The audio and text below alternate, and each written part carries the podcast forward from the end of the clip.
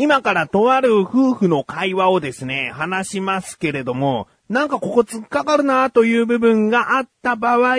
ーん、敏感。いい意味では敏感。えー、悪い意味ではうざい人かと思います。えー、ではね、どういった会話があったかというと、旦那さんがですね、仕事の帰りに電話がかかってきまして、で、見ると、えー、奥さんからだと。で、奥さんからの電話を出ると、ごめんちょっと、買ってきてほしいものがあると、レモンティーを買ってきてほしいんだけど、って言われたんですね。で、その旦那さんはですね、あー確か今日は持ち合わせが少ないとあ、あんまりお金を持って出ていかなかったから、もしかしたらお金ないかもしれないなーって言ったんですね。で、そしたらですね、奥さんがですね、あ、なかったら無理しなくていいよって言って、あ、わかった。うん。じゃあ、まあ、あの、スーパー行く前にちょっと財布確認して買ってくるよ。うん。じゃあまたね。はーい。さあ、この電話でのやりとりでですね、おかしいなというか、うん、自分だったらここ気になるよというね、えー、部分がある方は、まあ、場所にもよりますけれども、あのー、そんな帰りに電話なんかしないうちの夫婦はとかね、そういうことではなくてですね、あまあ、会話の内容で自分だったら突っかかるよという部分。ありますかね。ええー、まあね、何を隠そう。この会話はうちの、えー、夫婦の会話でして、えー、今日ね、仕事から帰ってくるときにそういう電話があったんですね。うん。なので、まあ、自分が言った言葉ではない。旦那さんからの言葉ではないんですね。うん、どこかというとですね、まあ財布にお金の持ち合わせがあまりないことを分かっていた。電話をしながら財布をすぐに確認すればいいんだけども、まあちょっと手が離せなくて財布は、えー、その場では調べなかった。確か持ち合わせなかったんだよなっていうね。で、そしたらですね、奥さんが、えー、なかったら無理しなくていいよと。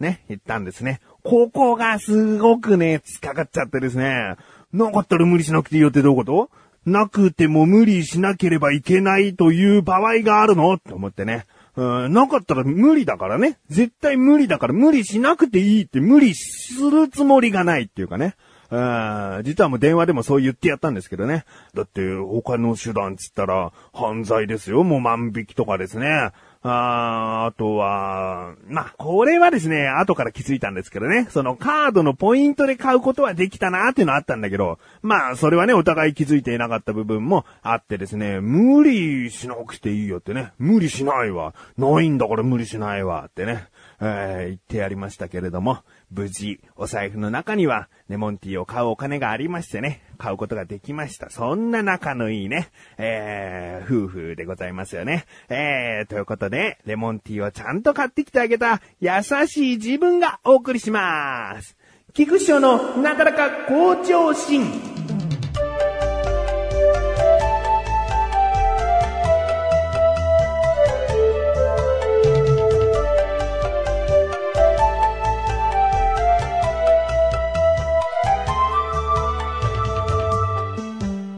4歳になる息子がですね、幼稚園ももう夏休みになりまして、で、自分の実家によく遊びに行くことが多くなったんですね。うん。で、自分の実家ということは、まあ、息子からするとおばあちゃんにあたる、おじいちゃんにあたる立場の人間が住んでいる場所ですけれども、うーん、まあ、近いんでね、何度も何度も遊びには行っています。だけど、そんなに遊び道具というか遊ぶものというものは揃っておりません。うん。で、とある日にですね、3日間とか4日間とか、こう、ちょっと連続して遊びに行かせることがあったんですね。うん。で、まあ、行くはいいし、遊び、遊ぶのはいいんだけど、遊ぶものがね、やっぱり少ないからどうしようって、こう、母親から相談された時に、あのー、うちの4歳の長男っていうのは男なのに、まあ、男なのにっていうかね、まあ、ままごとが好きなんですね。うん。で、普通にキッチン道具とかおもちゃであれば、それはそれで楽しむんだけど、あと、その、よく食玩とかでね、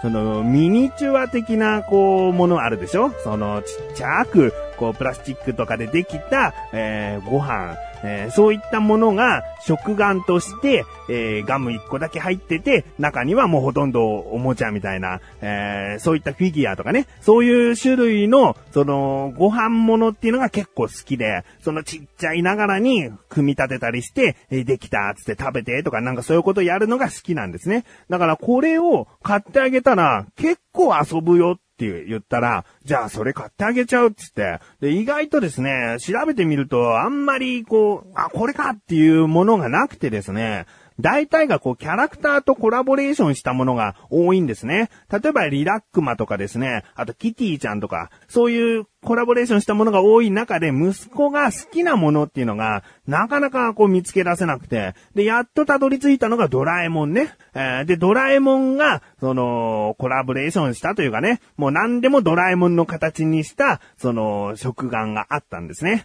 例えば、オムライスとか、オムライスの形がドラえもんとか、えー、ハンバーグカレーとかだとハンバーグの形がドラえもんの顔とか、それはもう見ててですね、自分も、ああ可愛らしいと、面白いと思って、で、この食玩を買ったらいいんじゃないって母親に言ったら、まあ、全部で何種類あるんだと。で、全部で8種類だよって言ったら、じゃあ8種類とも買ってあげちゃおうかみたいなことになったんですね。でも、この8種類というのは、その1個1個買っていっても、うん、全部揃わないんですね。ん何が当たるかっていうのは開けてみないとわからないから、お店に行って店頭に並んでるものを8個取ったからといって全種類揃うわけではないと。うん、せっかく全種類を買ってくれるというのであれば、そのもう8個セットになっている、もうお店が発注した時にそうやって届くみたいな、一回もう8個入りの箱から、えー、開けられていない状態のものを買ってくれることになったんですね。うん、まあネットは便利でね、そういうのを探すのは簡単で、すぐに見つけて、あ、これを買えば8種類全部揃うって書いてある。間違いないと思って。で、それを買ったんです。うん。で、いざ、もう結構早い段階で届いたんだけど、もうね、8個あるんだけど、さあ、ここでですね、子供のしつけというもの、まあ、しつけというか子供に対して、どういう風にこのおもちゃをあげることが正解かなっていうのをね、ちょっと悩んだんですよね。えー、例えばもう、とある遊びに来たその1日目にですね、8個全部あげて、で、もう最初から8個全部で遊ばせるというのは、もしかしたら、1日で飽きてしまった場合、なかなかこうね、無駄になってしまうというよりはですね、まあ、2個ぐらいをこう、日にちで分けて渡していく方が、まあ、今日はこの二つつってこの二つでもういっぱい遊んで楽しかった。次の日になったら、さらにもう二つとかで、で、遊んで、えー、あ、そういえば昨日は、まあ、他の二個があったからこれとこれで、えー、また一緒に遊べるとか。なんか長続きして遊ぶには、バラバラに渡していく方がいいんじゃないかなと。で、母親にもそう言ったら、そうだねと、いきなり全部渡すのは、うん、まあ、ちょっと贅沢かなっていうのはね、あったんですね。なのでまあ1日2個と、えー、4日間に分けて渡していこうということになったんです。うん。で、初日はですね、えー、もう8個ね、あるんだけど隠しておいて、2つだけ出して、で、息子に見せると、もう満面の意味ですよ。本当にこういうものが好きだから、もう満面の意味で、何何何何つって。で、自分としては、その、もう8個全部揃っているんだけど、息子はどれが欲しいのかなっていうのが気になっちゃって、結局いつの日か当たるから、まあ、どれが欲しいの？つって、その箱に書かれている8種類のやつをこう、見させるんだけども、もう満面面の意味でどれでもいい。どれでも嬉しい。つって。で、まあ、そうか。もう、強いて言うなら、どれとか言ってほしかったけど、まあ、とにかくもうこれ、十分に嬉しいんだなと思って。で、開けてみたら、あの、アンキパンつってね、ドラえもんの有名な秘密道具ですけれども、アンキパンが乗った、この朝食セットみたいなちっちゃいやつが出てきてですね、あ、やったね、つって、これだね、つって、もう本当に嬉し嬉しそうにですね、はい、おままごと、えー、し始めるわけですね。うん。で、二日目、二日目も二つ渡そうと思っていたんですけれども、その日は全体的に、こう、お利口さんだったんですね。特にこう、本当にもう、あの、言うことを聞くというか、お利口さんだったんで、サービスとして、今日は三つあげようかって、母親と話したら、そうだね、三つじゃあげちゃおうっつって三つあげたんです。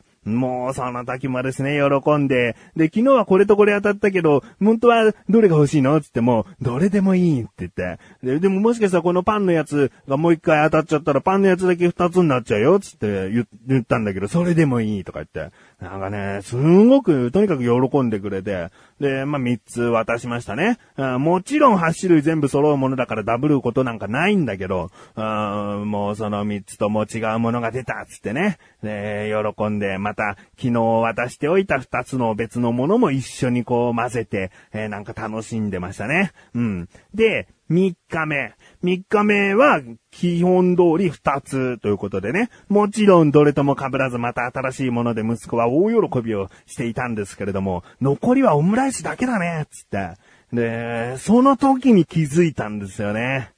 これは、人生の、こう、人生を教えるにあたって甘ちゃんなことをしてしまったなと。あーどういうことかと言いますとね、あんまりこう、そういった外のパッケージだけで中に何が入っているかわからないものシリーズって、コンプリートすることって難しいですよね。大人になれば、今回のように大人買いと言われることで、その全種類いきなり最初から分かって買うことはできるかもしれないけども、これからまだまだ4歳からですね、中学とか高校とか、まあ自分でお金を、えー稼げるようになってから買う買い物っていうのは、まあ少ないですよ。大体は親が買ってあげたり、えーコツコツ貯めたお小遣いで買ったりするものですよね。なので、こんな簡単にコンプリートができちゃうんだってことを教えるのは早かったなと思ったんですよね。今まだ残り1個は、実はまだ渡してないんですよ。その、残り1個オムライスだね、つって、ここでもう、8分の1で、ドンピシャで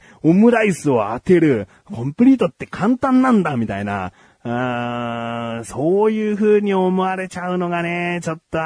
この渡し方もしかして良くなかったかなっていうのをね、思ってるんですよね。あーだって次に何かね、こう、お店とか行った時にこれが欲しいっつって買ってあげて、で、それがまあ全4種類ぐらいだったとしてもね、その4分の1ですよ、最後の1個が当たる可能性というのは。大丈夫だよ、こういうものは当たるもんなんだよっていうようなね、甘い考えでこう、買わされるような、もしくは自分のお小遣いで買ってしまうような気がしてね。まあそこでね、まあ何度も何度もこう、ダブったりして、あ、そんなに甘くないんだと、ドラえもんの時は奇跡なんだと思ってくれりゃいいんだけども、あーちょっとね、あー甘いかな。どういう渡し方が正解だったのか。あーもうね、全部開けて、もうまとめてこれが一個のおもちゃだったよぐらいな感じで渡しちゃえばやっぱよかったのかなっていうのはね、ちょっと後悔してますね。あーまあこういうおもちゃを与える一つ一つのことでも、息子がどういう、えー性格になっていくか、どういう風に育っていくかというのを楽しみにしつつも今回の件は不安になってしまったという話です。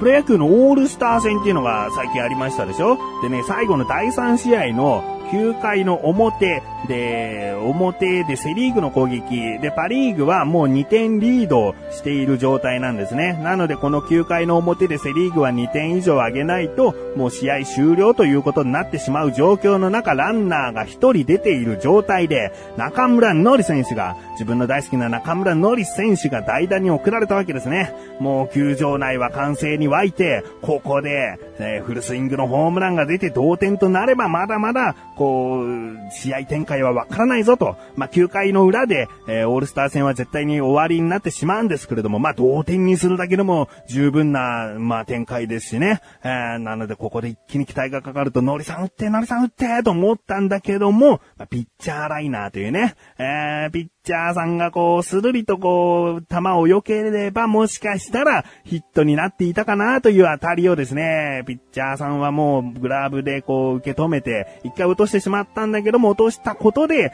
ダブルプレーと